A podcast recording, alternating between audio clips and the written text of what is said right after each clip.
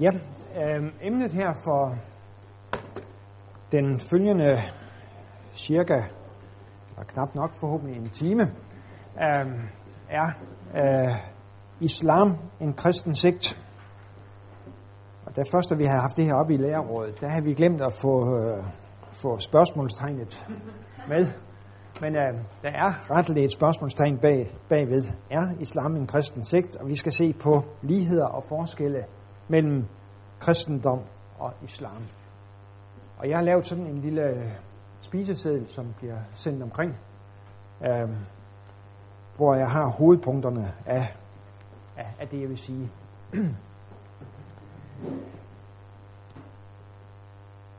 Som kristen, som kristen, der øh, synes jeg godt, man kan have en fornemmelse af indimellem at sidde som en øh, lus mellem to negle i den kulturkamp på nationalt og globalt plan, øh, som foregår mellem den muslimske og den sekulære vestlige verden.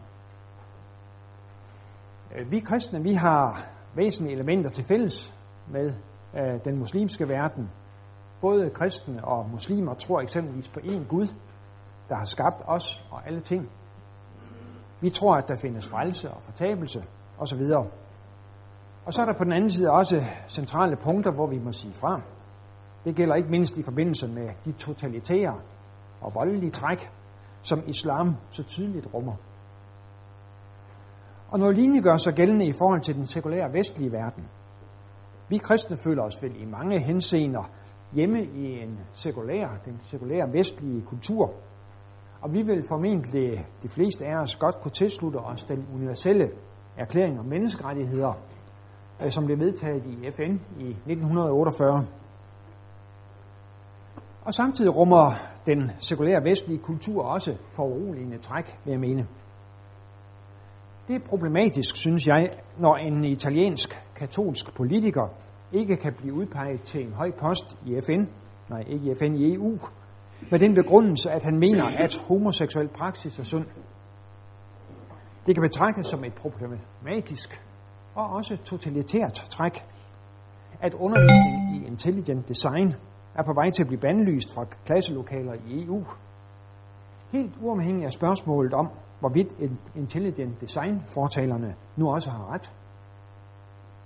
Og hele forestillingen om, at religionen bør være en privat sag, må fra en kristen synsvinkel betragtes som lettere problematisk.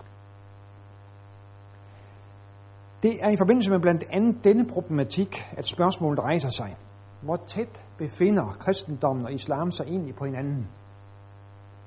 Er det med urette, at vi ofte føler os nærmere forbundet med den sekulære vestlige kultur, end med den muslimske troende? Eller bør vi måske snarere betragte islam som en kristen sekt, eller et kristent randfænomen, som vi i høj grad har fælles sag med?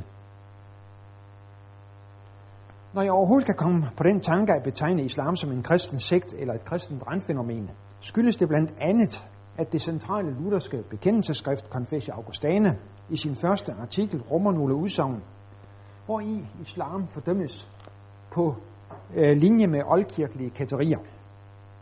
I afslutningen på den første artikel om Gud læser vi nemlig, at de, og det vil sige de lutherske menigheder, de fordømmer alle kætterier, som er opstået imod denne artikel. Således manikæerne, som antog to principper, et godt og et ondt. Ligeledes valentinianerne, arianerne, eunominianerne, muhammedanerne og alle af deres slags.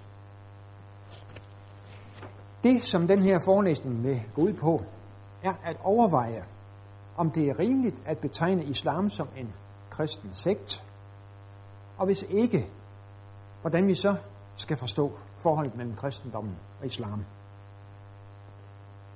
Der er, det vil vi se lidt nærmere på, der er en del lighedspunkter mellem kristendommen og islam, hvad angår synet på Gud, på frelsen, på mennesket, på verden og på etik og moral. Og også, når det drejer sig om Jesus. Og det er lige så indlysende, at der er ikke uvæsentlige forskelle, når man underkaster disse temaer, temaer en nærmere analyse. Spørgsmålet er nu, om lighederne er så omfattende, at man på trods af forskellene må vurdere islam som en del af kristendommen, som en kristen sekt, eller som et kristent randfænomen, eller om forskellene, når alt kommer til alt, er så tungtvejende, at islam må bedømmes som dybest set væsens forskellig fra kristendommen, altså som en egen religion. Og det er, øh, det er for mig at se alternativerne. I det jeg ikke kan forestille mig, at hverken muslimer eller kristne vil hævde, at islam simpelthen er et genuint udtryk for kristendommen. Altså, alternativerne er, enten må islam bedømmes som en kristen sekt, eller som et fænomen på randen af kristendommen, eller som en selvstændig religion. Jeg skældner altså her mellem kristen sekt, som jeg opfatter som i en eller anden forstand en del af kristenheden, og så et kristent randfænomen, hvor man sådan lige med fingerspidserne kan have sig fast som en del af kristendommen, kristenheden. Og så går vi over til punkt 1a. Advarsel mod forenkling. Når vi skal vurdere de her alternativer, så er det vigtigt, at vi ikke forenkler tingene. En række af de synspunkter, som vi møder i islam, og som vi måske nu om dage og under vores himmelstrøg kan synes er en smule ekstreme, findes også repræsenteret inden for kristendommen. Eksempelvis minder islams bestandige fokusering på Guds ophøjethed om Karl Barths fremhævelse af Guds anderledeshed. Gud som deres ganske andre. Og også en del om Luthers tale om den skjulte Gud. Og islams påpegning af, at lydigheden mod Allah i givet fald kan sætte menneskerettigheder og den almene etik ud af kraft, kan vi genfinde i Søren Kirkegårds overvejelser i frygt og bæven, med udgangspunkt i beretningen om Abrahams intenderede offring af Isak på Moria bjerg. Og islams stærke vægtning, vægtlægning på gerningernes betydning for frelsen har givetvis kunne findes tilsvarende inden for katolsk kristendom. Det er altså vigtigt, at vi ikke gør sammenligningen sammenligning mellem kristendommen og islam for let ved overfladisk at forkaste alle de elementer ved islam, som ikke harmonerer med vores kristendomsforståelse, uden at overveje, om kristendommen ikke også har rummet eller rummer de samme træk. Og så punkt B, metode og definitioner. Indledningsvis står vi med nogle vigtige metodiske og definitoriske spørgsmål. Når vi skal sammenligne kristendommen og islam, hvem skal vi så lade repræsentere islam, og hvem skal vi lade repræsentere kristendommen? I lyset af den åbenlyse mangfoldighed, der kendetegner begge religioner, kalder jeg dem nu. Og hvad skal man egentlig forstå ved en sekt? Og hvordan skal vi gribe tingene an, for at nå frem til et troværdigt og velunderbygget svar på vores spørgsmål? Bør islam betragtes som en kristen sekt? Lad os starte med begrebet sekt. Hvad er en sekt for en størrelse? Sådan til personlig brug har jeg i mange år opereret med den forståelse, at en sekt er en retning af kristendommen, eller for den sags skyld af en anden religion, der tager et enkelt element, eller nogle enkelte elementer i kristendommen, som måske har været underbetonede, og blæser dem op på bekostning af helheden. Insekt består altså ifølge denne forståelse, som jeg ikke ved er, er om, om man kan finde underbygget nogle steder, men det har altså været min forståelse. Insekt består ifølge denne forståelse med andre ord af mennesker med dårlig religiøs proportionssans. Slår man op under sekt i Gyldendals lille opslagsbog, Religion, livsanskuelse, suppleres denne forståelse med blandt andet følgende. En sekt er en religiøs organisation med et eksklusivt medlemsgrundlag. De få udvalgte. Meget ofte vil sekten opstå med udskikkelse eller udstødelse fra en hovedkirke på grund af dogmatiske uoverensstemmelser. Vender vi os endelig til den store danske encyklopædi, læser vi blandt andet, at en sekt er en sociologisk betegnelse for en religion eller religiøs retning. En kirke er en stor, veletableret organisation, for eksempel den danske folkekirke eller den romersk-katolske kirke. En sekt derimod er en mindre og ofte mindre organiseret gruppe, der for eksempel kan være dannet i protest mod en kirke. Historisk har der ofte været tale om en, protest, en protestbevægelse fra undertrykte grupper imod de herskende. Medlemmer af en sekt har fundet en sandhed og trækker sig i reglen tilbage fra det omgivende samfund og holder sig for sig selv. De her korte beskrivelser af begrebet sekt kan givetvis suppleres med yderligere karakteristika. Men lad det være nok med det.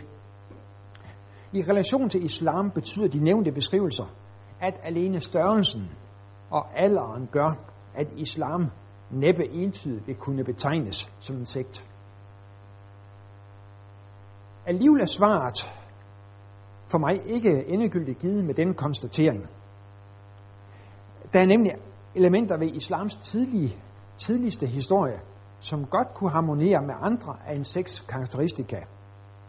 Eksempelvis fremvæksten ud af jødekristendommen og protesten og dogmatiske uoverensstemmelser.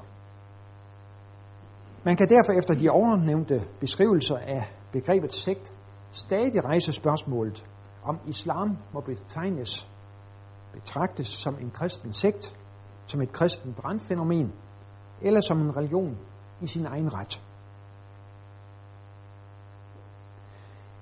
Vender vi os øh, derpå til spørgsmål om, hvem vi vil lade repræsentere islam, og hvem vi vil lade repræsentere kristendommen i forbindelse med en samling af de her to størrelser, er det efter mit skøn indlysende, at det i det store hele må være sunni-islam, som repræsenterer muslimerne. Al den stund sunni-islam udgør det store flertal af verdens muslimer. De fleste øh, lærebøger, håndbøger, de taler om omkring 80-85 procent af samtlige muslimer i verden, og for også i Danmark, er sunni-muslimer. Og de sidder også på de centrale læresteder, ikke mindst Medina Universitetet i Saudi-Arabien og Al-Azhar Universitetet i Kairo. Hvad angår en repræsentant for kristendommen, så vil jeg være så ubeskeden at øh, udnævne min egen helt personlige kristendomsforståelse til at være repræsentativ. det, vil, øh, det vil sige sådan en øh, konservativ, evangelikal, luthersk farvet kristendom, med en vis åbenhed for andre former for kristendom, både historisk og aktuelt. Det ved jeg ikke, om alle vil være tilfredse med, men sådan bliver det altså her. Hvordan skal vi så, hvordan skal vi så gribe tingene an for at få afklaret islams status i forhold til kristendommen? En øhm, nærliggende måde at gøre det på må være at undersøge forholdet mellem kristen og muslimsk opfattelse af centrale temaer, såsom Gud, frelse, mennesket, verden, etik, moral og ikke mindst synet på Jesus. Og det er alt det, som kommer under det store punkt 3. Og det vil, som I kan se, få hovedvægten i den her forelæsning, den her sammenligning af centrale temaer uh, inden for både islam og kristendom. Men inden vi griber til det, vil jeg gå lidt mere historisk og overordnet til værks og se på, hvordan man fra både kristen og muslimsk hold har betragtet det indbyrdes forhold. Dermed går vi over til punkt, punkt 2 her. Øh, forståelsen af forholdet mellem kristendom og islam, og her ser vi først på tingene fra en kristen synsvinkel. Som nævnt rummer Confessio Augustanas artikel 1 nogle udsagn, som peger i retning af, at islam der betragtes som en kristen sekt, eller i det mindste som et kristent randfænomen. Også Luther betragter forskellige steder muslimerne på linje med de kristologiske og trinitetsteologiske kætterier. Og både før og efter reformationen har kristne teologer betragtet islam som på en måde et kristent randfænomen. Et vidnesbyrd om, hvor tæt, kristendom, hvor tæt på kristendommen man traditionelt har betragtet islam, er kirkebønnen om søndagen, hvor man beder om, at jøder og muslimer og hedninger må komme til tro på Jesus Kristus. Muslimer bliver altså ikke betragtet som hedninger, men står sammen med jøderne i en særstilling. Øh, både i Danmark og internationalt har man så også i kølvandet på 11. september og Muhammed-krisen arrangeret fælles gudstjenester med udgangspunkt i, at vi tror på den samme Gud. Det har selvfølgelig ikke været uden, at det er blevet mødt med indvendinger, men kristne og muslimer har gået sammen til gudstjenester og fælles bøn med udgangspunkt i, at vi tror på den samme Gud. At det kan være nærliggende at betragte islam som en kristen sekt eller et kristent randfænomen, skyldes også, at Muhammed på et tidligt tidspunkt var i kontakt med kristne. Alle muslimer, vil jeg tro, kender til traditionen om, at Muhammed, da han var 12 år gammel, rejste med sin onkel Abu Talib på handel og i Syrien mødte en gammel nestoriansk munk, Bahira, som i drengen Muhammed kunne se tegn på profetisk storhed. Men hvad de færreste muslimer nok er opmærksom på, er, at Muhammed til syneladende også som voksen var i nær kontakt med de kristne. Ikke mindst den jødekristne sekt, ebionitterne. Ebionitterne er blandt andet kendetegnet ved, at de benægtede, at Jesus var Guds søn, eller i det hele taget var guddommelig. Ebionitterne de havde på Muhammeds tid en stor menighed i Mekka, hvor Kadia, som var Muhammeds første hustru, og som han var tro i alle de 25 år, indtil hun døde, hendes fætter øh, var præst i den her Ebionitter-menighed. Og det er muligt, at Kadia også praktiserede en form for ebionitisk tro. I alle tilfælde var det fætteren Baraka bin Neufel, der stod for ceremonien, da de blev gift. Øh, Muhammed blev således muligvis gift ved en slags kristent bryllup. Og det kunne i dag forlængelse heraf være spændende at undersøge, i hvilken udstrækning islams lærer reflekterer ebionitisk tankegods.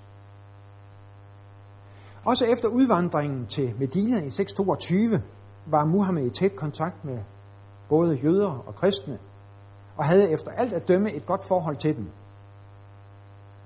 Til at begynde med befalede Muhammed en over, at hans lille menighed skulle vende sig mod Jerusalem i bøn. Først da jøderne og de kristne, det er jeg ikke helt sikker på, i hvilken omfang de øh, gjorde sig gældende her. Men først da jøderne ikke vil anerkende Muhammed som Guds profet, besluttede han, at bønnen skulle foregå vendt mod Mekka. Og Muhammed blev tiltagende fjendtligt indstillet mod i alle tilfælde jøderne. Grunden til den her holdningsændring var, at jøderne krævede, at Muhammed ved hjælp af tegn skulle bevise, at han var Guds profet. Men det kunne han ikke. I stedet mente Muhammed, at kunne modstanderne ikke skabe blot 10 vers af samme kvalitet som Koranen. Hvad de ikke kunne, så måtte de acceptere Koranen som et åbenbart mirakel. Og det var så det mirakel, han kunne henvise til. Det her afspejles i uh, Sura 2, vers 23-24. Tvivler I på det, som vi har sendt ned til vores tjener, så kom med en sur man til, og indkald de vidner, I har, ud over Gud, hvis I siger sandheden. Men gør I ikke dette, og I vil ikke kunne gøre det, så tager jeg vare for den ild, hvis brændsel er mennesker og sten. Den er beredt til de, den er beredt til de vantro. Det er et citat fra Sura 2, 23, 24. Først efter disse kontroverser etableredes islam til synelandet som en selvstændig bevægelse og religion til forskel fra til tydelig forskel fra øh, kristendom og jødedom, som fandtes i Arabien på den her tid. Og de her træk fra islams tidligste historie har en tydelig lighed med mange sekters opståen og kunne pege på, at islam i det mindste i begyndelsen har kunnet betragtes som en kristen eller jødisk sekt. Alt i alt har det dog ikke, sådan som jeg kan vurdere det, været normalt, at man fra kristens side har betragtet islam som en kristen sekt eller et kristen randfænomen, men derimod som en selvstændig religion. Punkt B. Set fra en muslimsk synsvinkel. Islam vil givetvis afvise at blive karakteriseret som en kristen sekt. Det vil åbenlyst kollidere med islams selvforståelse som den eneste sande religion. En selvforståelse, der tager udgangspunkt i, at Muhammed er den sidste profet, og at Koranen er den endegyldige åbenbaring. Snarere end at blive rubriceret som en kristen sekt, vil islam forstå sig som den sande repræsentant for den monoteistiske religion, som Abraham indstiftede, men som jøder og kristne siden mere eller mindre forvanskede. På den anden side har islam også traditionelt anerkendt et stærkt bånd til jøder og kristne. Jøderne og de kristne hører sammen med muslimerne til dem, der har Abrahams monoteistiske tro, mere eller mindre uforfalsket, og til bogens folk. Måske kan man karakterisere den muslimske holdning til kristendommen som et had-kærlighedsforhold. På den ene side lægger man stor vægt på den bibelske åbenbaring, som man har fælles med kristendommen. Alle islams store profeter, bortset fra Muhammed, er bibelske skikkelser. På den anden side betragtes de kristne vantros verden nu som før som den eneste alvorlige hindring og udfordring for opfyldelsen af den guddommelige pligt til at udbrede islam. Og jøderne betragtes den dag i dag blandt mange muslimer, både læg og lært, som roden til alt ondt, der hænder muslimer. Men forestillingen om, at islam skulle være en kristen sekt, eller et kristent randfænomen, er efter muslimsk opfattelse udtryk for et helt forkert perspektiv. Den rette måde at anskue tingene på er, at alle profeter efter islamisk opfattelse dybest set har lært det samme, sådan at alle religioner, og mest åbenlyst de såkaldte bogreligioner, kan finde plads inden for islam. Islam giver altså her, hvis vi tænker sådan i religionsfilosofiske termer, hvis vi tænker John Hicks, og det er der ikke har mødt John Hicks endnu, I kommer til det, øh, i forbindelse med undervisningen senere. øh, islam giver altså her udtryk for det, man kunne kalde en inklusivistisk religionsopfattelse. Og så går vi så til punkt 3. Sammenligning af centrale læremæssige punkter. Jeg vil i forbindelse med den sammenligning forudsætte, at vi grundlæggende er fortrolige med den kristne forståelse af de her temaer, Gud, frelse, menneske, verden osv., sådan at jeg kan bruge tiden på at beskrive den muslimske opfattelse, samt pege på de mest åbenbare ligheder og forskelle mellem kristen og muslimsk opfattelse. Først forståelsen af Gud. At tale om en muslimsk gudsforståelse kan ikke gøres uden et vist forbehold. Koranen åbenbarer nemlig dybest set ikke Guds væsen, men kun Guds vilje. At Koranen ikke kan åbenbare Guds væsen, forhindres af Guds ophøjethed. Gud er så ophøjet, at vi ikke kan gribe ham med menneskelige ord og begreber og tanker. På den anden side har Gud ifølge islamisk teologi alligevel 99 smukke navne, som hver især afslører noget om Guds væsen. Men det sidste navn, som repræsenterer Gud selv, forbliver ukendt. I praksis har muslimske teologer dog stort set lige fra begyndelsen ikke kunne undgå at udtale sig ganske omfattende om Guds væsen. Også i kristendommen møder vi tanken om, at vi ikke kender Guds væsen fuldt ud. Eksempelvis i forbindelse med Luthers tale om den skjulte Gud. Men hvad er så de mest dominerende træk ved den muslimske gudsforståelse? For mig at se er der tre dominerende træk, dem som jeg har skitseret op, ridset op her. Nemlig at Gud er barmhjertig, at han er en, og at han er ophøjet. Vi ser først på Guds barmhjertighed. Guds barmhjertighed er et yderst fremtrædende træk. Alle suraer, bortset fra sur 9, indledes med ordene i den nådige og barmhjertige Guds navn. Det indikerer stærkt, at det mest centrale og karakteristiske, der kan siges om Gud, er, at han er barmhjertig.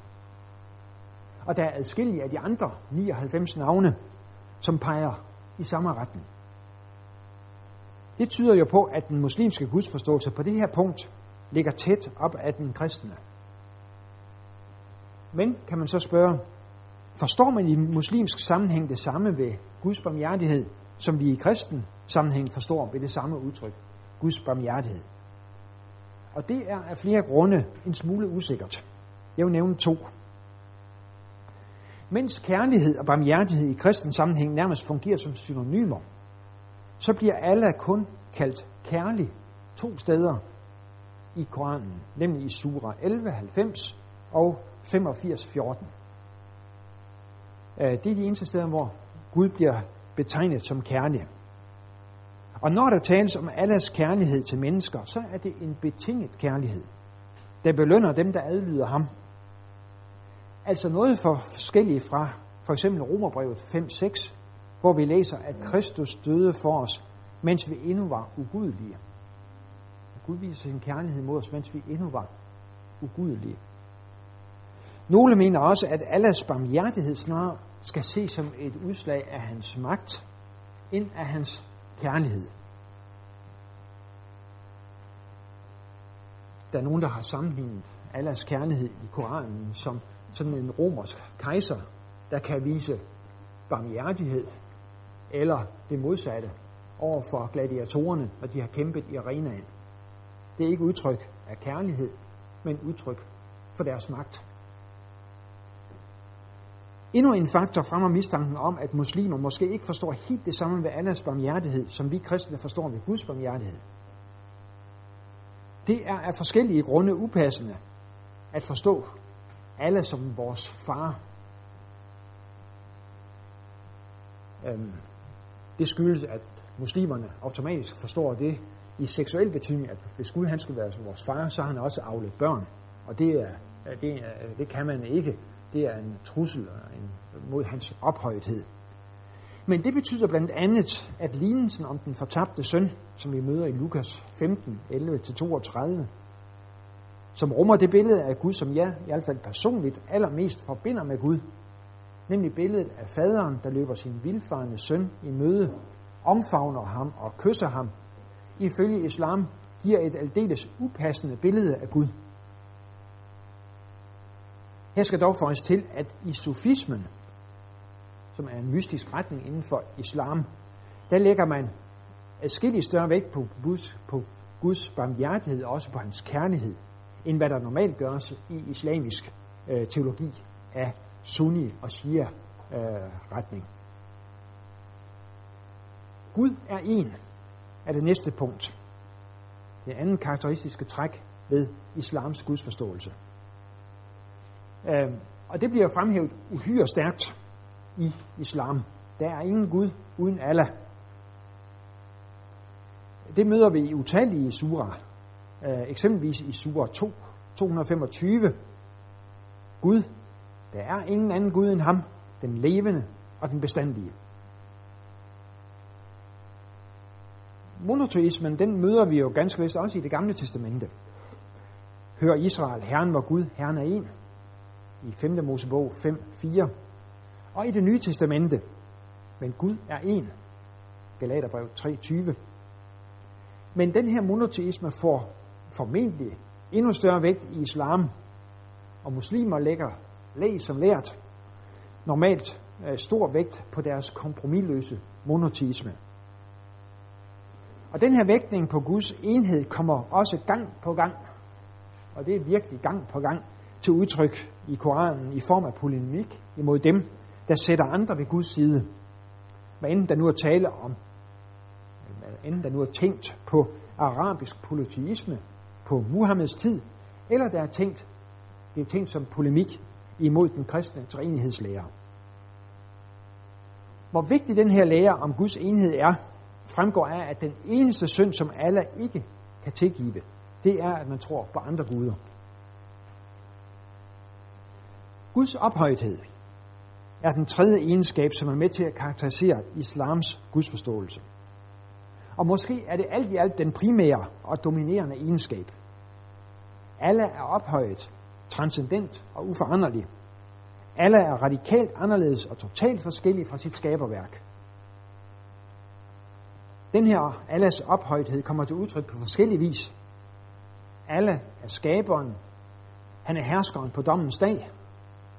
Og alles ophøjthed forbyder ham blandt andet at stige ned til menneskene. Og derfor må islam tage afstand fra den kristne forståelse af Gud, af Jesus som Guds søn og som inkarneret. Og det betyder så også, og får selvfølgelig så også konsekvenser for træenighedslæren. Muhammed han forstår formentlig træenigheden forkert som en tregudelærer, hvorfor hans kritik heller ikke rammer helt plet. Men hvad enten nu han har misforstået den kristne træenighedslærer eller ej, så gives der i islam ikke rum for forståelsen af den ene Gud i tre personer. Så lige meget om han har misforstået det eller ej, så kan den kristne forståelse af træenigheden som en Gud i tre personer, den kan ikke rummes i islam. Sammenfattende kan vi konkludere, vil jeg mene, at kristendommen og islam er fælles om at forstå Gud som barmhjertig, som en og som ophøjet.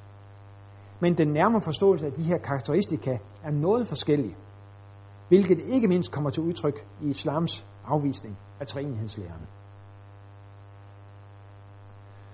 Og så vil jeg bruge en del tid på det næste punkt, forståelsen af frelse, og så vil jeg gå lidt lettere hen over de sidste tre, eller de næste tre punkter øh, forståelsen af frelse. Den muslimske forståelse af frelse ligner i mange henseender den kristne.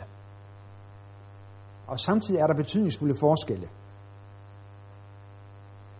Hvad ligheden angår, så kan vi fremhæve, at øh, den muslimske forståelse af de sidste tider omfatter både menneskers opstandelse, dommedag med dom til henholdsvis paradis og helvede.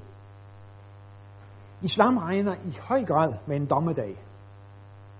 Igen og igen fremhæver Koranen dommedags komme, og betydningen er at være på alle sider, og den uigenkaldelige gru ved at være blandt de fortabte i den evige ild. Islam lærer altså i høj grad det, man kalder den dobbelte udgang. Altså, der er mulighed for både frelse og fortabelse. Og beskriver helvedes gru adskilligt mere detaljeret, levende og gruopvækkende end Bibelens beskrivelser af de samme temaer. Frelsestilstanden beskrives på måder, som må være tillokkende for mennesker, der lever i Arabiens tørre og varme klima. Nemlig ganske ofte som et liv i skyggefulde haver, ved ringende floder, og så for øvrigt i selskab med smukke kvinder og jomfruer af fuldkommen renhed. Det, bliver, det er blevet påpeget, at Koranen beskriver paradiset som et sted primært for sanselig nydelse. Og her ikke altså i negativ forstand med øh, vægtdækning for eksempel på det seksuelle, men altså det, det sanselige øh, skulle være øh, stærkere fremme øh, i islams beskrivelse af paradiset ind i kristendommen, øh, hvor Øh, det essentielle ved frelsen nok snarest må betegnes som samværet med Gud og lammet.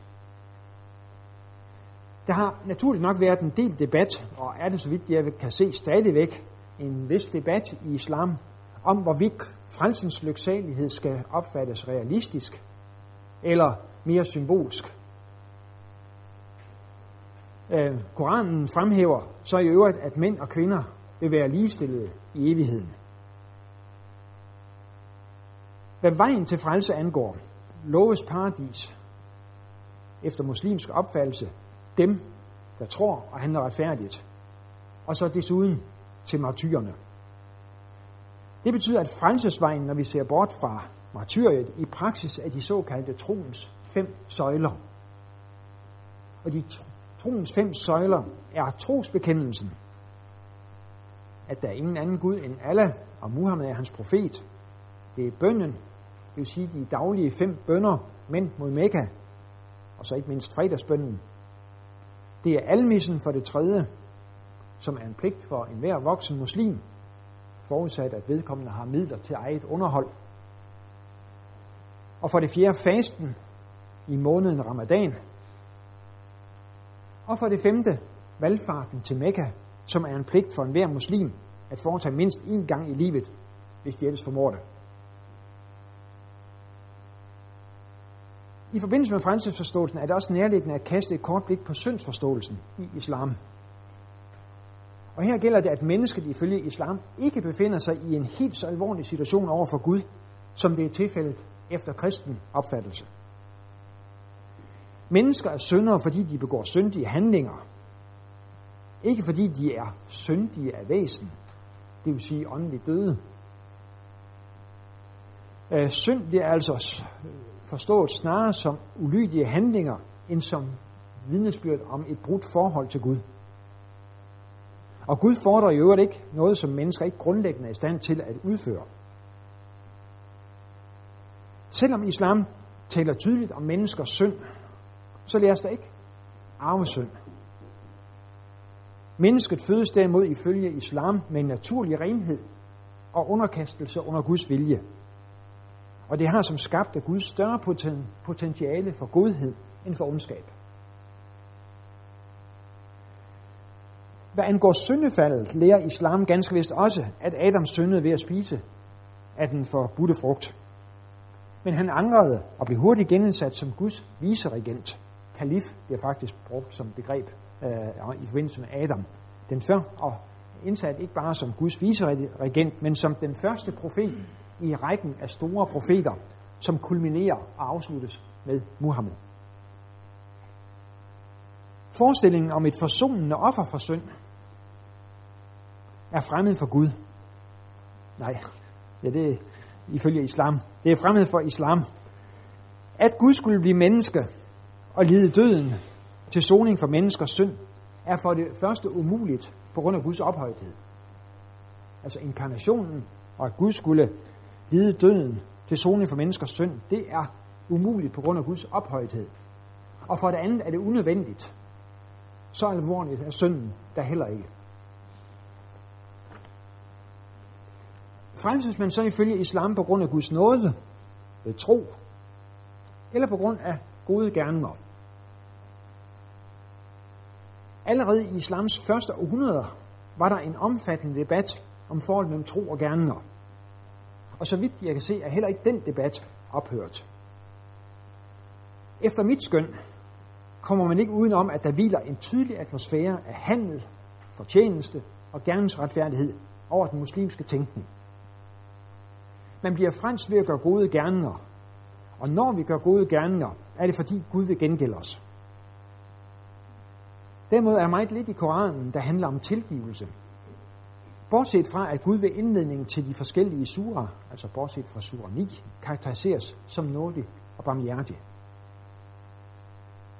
Grundlæggende gælder, at hvis man er muslim, så bliver man frelst, hvis ens gode gerne overgår ens onde. Hvis det ikke er tilfældet, vil man gå til helvede for en tid, for at zone sine sønder der. Hvis der Gud ikke tilgiver og lader en komme direkte i paradiset. Den eneste synd, som Gud ikke kan tilgive, er, at man tror på andre guder. Og ikke muslimer vil derfor lide evig straf. Og det må betyde uanset, hvor gode deres gerninger i øvrigt har været. Altså for muslimer gælder, at hvis ens gode gerning overvejer ens onde, så går man i paradiset. Hvis det ikke er tilfældet, så er der to muligheder. Enten at Gud alligevel tilgiver, eller at man går i helvede for en tid for at zone øh, det, der mangler, og derefter kommer i paradiset. Så alle troende muslimer kommer på en eller anden måde i paradiset. Hvorimod ingen ikke-muslimer øh, gør det lige meget, hvor gode de så ellers har været. I en vis forstand kommer der ikke, er der ikke tale om frelsesvidshed i islam.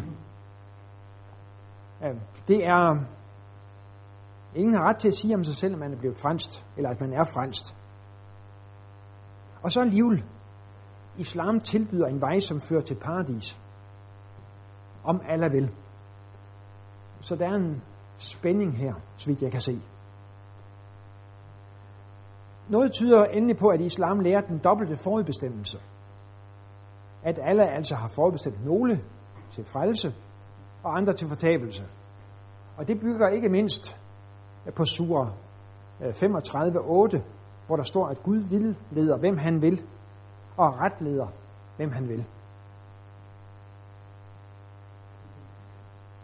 Som nævnt er der for mig at se en betydelig forskel mellem den muslimske og den kristne forståelse af frelses tilstanden. Når det derimod gælder forståelsen af synd og frelse, kan der spores en vis lighed mellem islams og den middelalderlige katolske kirkes forståelse af synden. Og det samme gælder så vidt jeg kan se, også gerningernes betydning for frelsen. Hvad angår læren om den dobbelte forudbestemmelse, taler Luther også om en sådan, uden dog at gøre det til et decideret lærepunkt, hvilket det blev hos kalvinisterne. Den senere lutherske ortodoksi afviste derimod øh, en dobbelt forudbestemmelse. Så kommer vi til punktet om forståelse af mennesket. Og det ligner den muslimske forståelse af mennesket øh, i meget høj grad den kristne. Den eneste afgørende forskel, så vidt jeg kan se, det er, at mennesket ifølge islam ikke er skabt i Guds billede. Øh, mennesket har heller ikke, selv ikke som troende, status som Guds barn. Og det er igen det her med, at øh, det ville forudsætte, hvis vi skulle kunne være Guds børn, at så måtte vi være aflet sådan i materiel, seksuel forstand af Gud, af Allah, og det er en fornærmelse mod hans ophøjethed. Men, Gud, men mennesket er sat som Guds stadholder på jorden.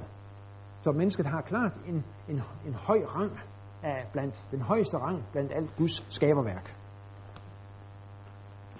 Et andet punkt, som lige kan tages frem her, det er, at islams forståelse af mennesket rummer en spænding mellem frihed og determinisme.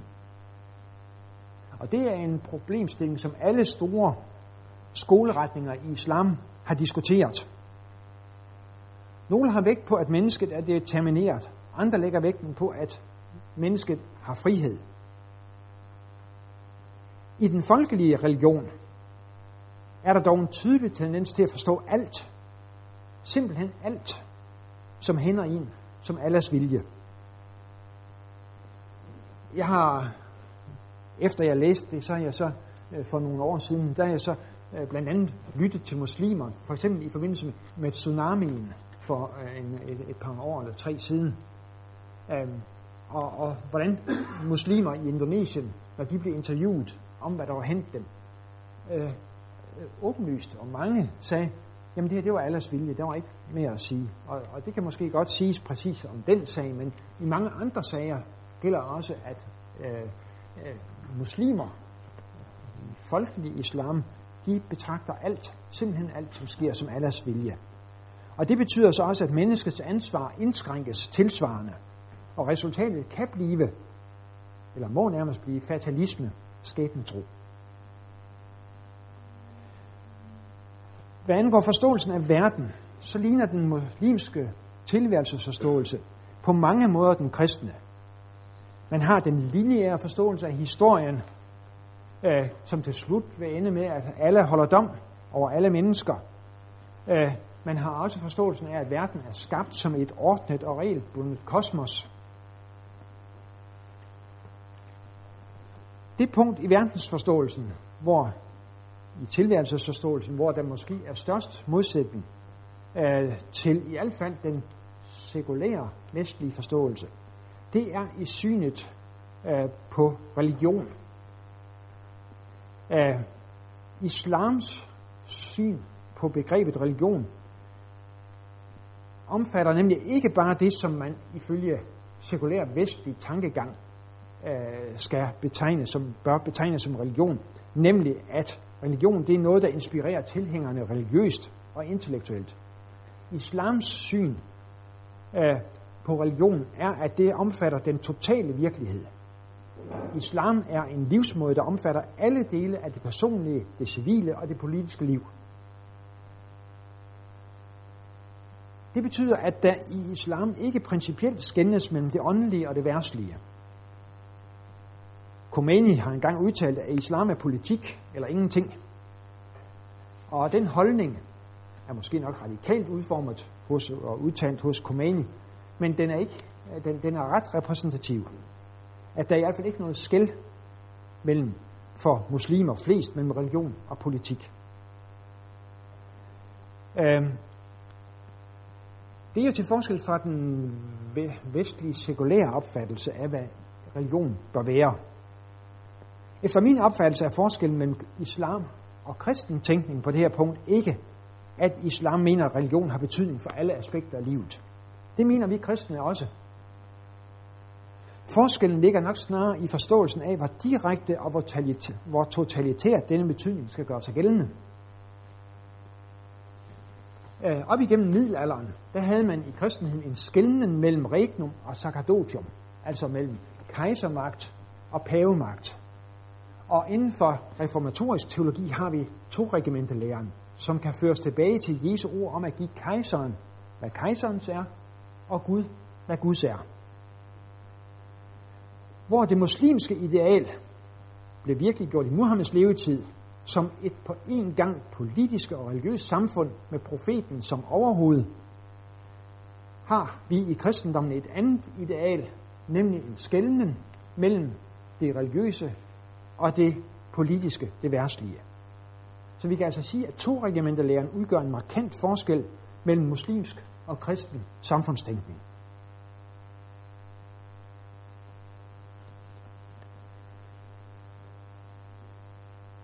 Hertil kommer så en vis forskel i brugen af tvang for at få folk til at makke ret, religiøst set. Men her må vi så også historisk set sige, at øh, det har vi kristne heller ikke helt rene hænder. I nutidig muslims tænkning møder vi, og det er det sidste, jeg vil tage frem her, inden vi går over til forståelsen af etik og moral.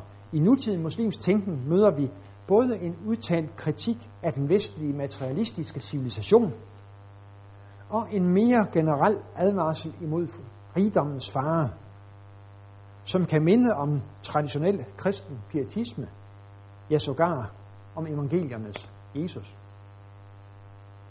Så her er et af de punkter, hvor vi måske godt kunne tage ved lære af muslimerne. De har en udtalt kritik af den vestlige materialistiske civilisation, og en mere generel advarsel imod rigdommens fare. Forståelsen af etik og moral. Etik og moral øh, indtager en, øh, en stærk, en meget central plads i islam. En muslim skal simpelthen være et godt menneske. Og øh, øh, sharia, den muslimske lov, den omfatter hele tilværelsen. Og, de, og muslimer peger normalt på, at sharia er øh, en fuldkommen lov. Og præcis der er det måske, at øh, kontrasten mellem sekulær vestlig forståelse af islam og islams selvforståelse er stærkest.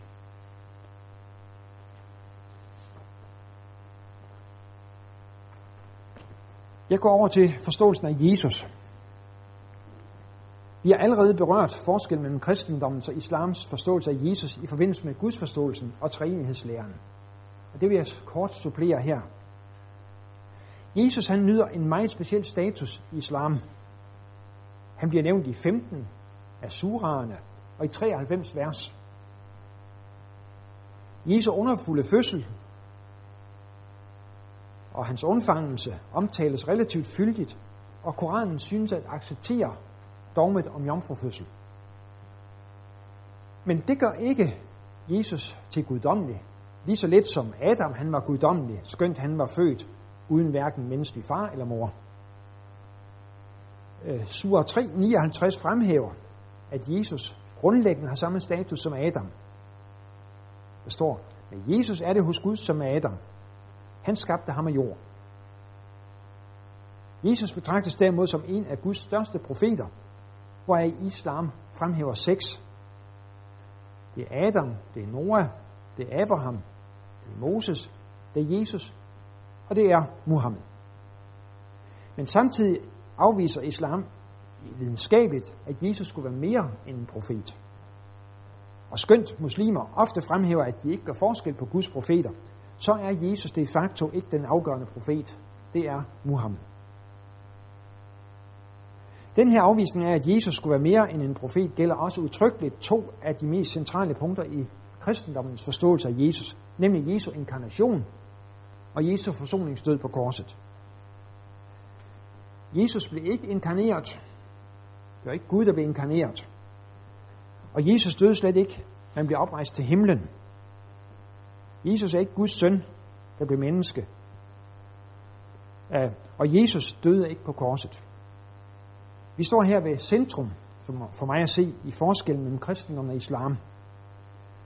Det, der nemlig for en muslim er udtryk for den værst tænkelige bespottelse af alle, netop på det ligger hovedvægten for vi kristne. Og så til slut er islam så en kristen sekt, et kristent randfænomen eller en selvstændig religion. Det synes jeg ærligt talt ikke er helt let at afgøre. Kristendommen er tydeligvis en meget rummelig størrelse.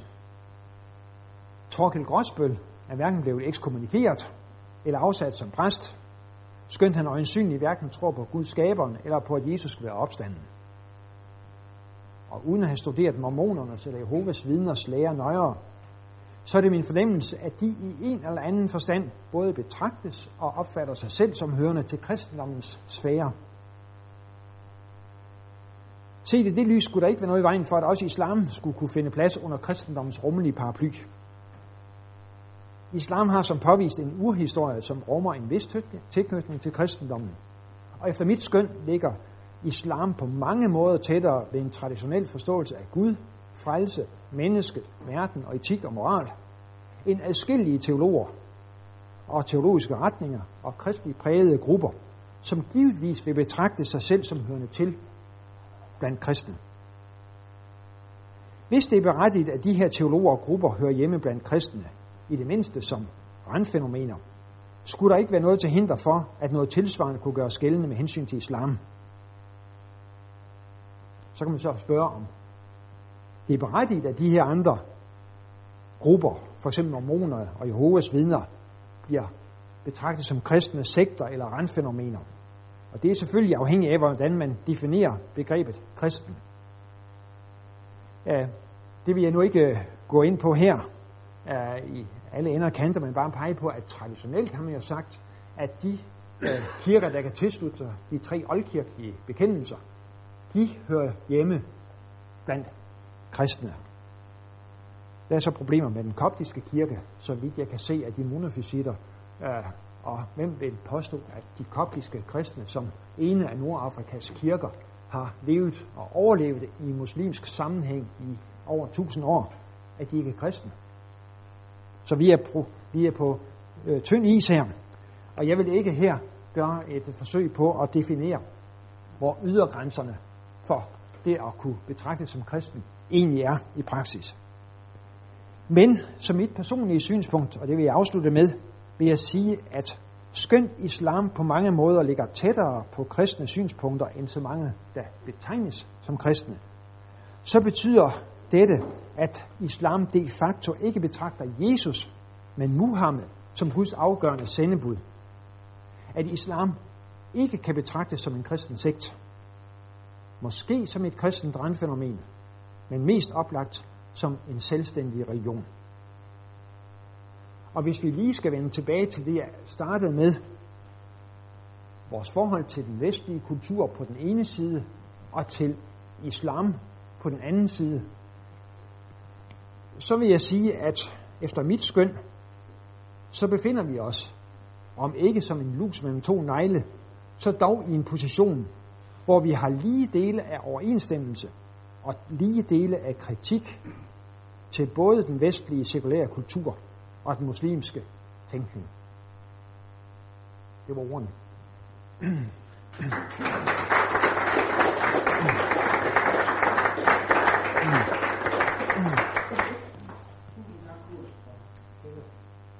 Den er gode foredrag. Lige en enkelt spørgsmål som nu. er har fået bagtrækkerne. Øhm, det der med, øh, med de gode gerninger, og muslimer, ikke muslimer ikke kommer i paradis. Jeg mener, det er i sura 5, 60, at der står, at, at de er jøderne, sabierne, dem det så er, og de kristne, som tror på Allah og den yderste dag, skal ikke frygte eller sørge. Hvordan hænger det sammen med, at ingen muslimer, fordi det står der også i Koranen, ingen ikke-muslimer kommer i paradis. Hvordan vil, vil en muslim redegøre for den teori? Det ved jeg ikke. Okay. Men øh, der, der er jo en, en del modsigelser rundt omkring, som man, som man kan finde øh, i islam. Ja, altså man kan finde i Koranen. Ja. Mm. ja. Er det rigtigt, når man spørger det der med, at islam har sådan en substitut forståelse af at noget, der et standpunkt, der er fremført tidligt, at det går over uden noget, der kommer senere, så man anerkender, at der er en løsning, som måske bare er uden for det andet. Det kunne være en løsning på det, ja. Øh, ja. Altså det er, så vidt jeg ved, den øh, regel, man kører efter blandt andet på Al-Azhar Universitetet, den helt officielle regel på Al-Azhar Universitetet, som er det mest toneangivende muslimske lærested i verden, øh, i- altså i, i Cairo. Øh, som, øh, øh det, det, det er i hvert fald hovedreglen. Øh, der er øh, også, øh, der kan godt peges på undtagelser, øh, som også øh, førende muslimske teologer øh, gør. Der er endda undtagelser i den forstand, at man anerkender øh, ting, der står i hadith, som mere betydningsfulde end det, der står i Koranen, selvom det principielt jo er, er, er på tværs af muslimsk lære. Øh, så, men, men grundreglen, det er den, du skitserer der. Og den, den mener jeg er, er den, som de fleste øh, vil køre efter. Ja, der, der kunne det være, der kunne det være øh, en af vejene til at afklare det. Det vil være at sige, er, er det, øh, der står i Sunni øh, Sura 5, er, er det kommet til senere end øh, det andet synspunkt, øh, som øh, går ud på, at øh, øh, øh, ja, du, du skal sige, at de har ikke noget at frygte, andre vil sige, at man skal være, være, være øh, tro på Allah for at, at, at, at være muslim for at blive frelst. Der kan man finde ud af, hvad, er, hvad kommer først af, det, af dem. Men der vil det så, i og med at, at Sura 5 hører til blandt de længste, så vil det formentlig være et af de sidste, som er kommet ind af dem, der kan overrule øh, nogle af de andre øh, surer. Normalt siger man, at, øh, at de længste surer, det er dem, der er kommet sidst, og de korteste, øh, det, det er de, de, de, de tidligste.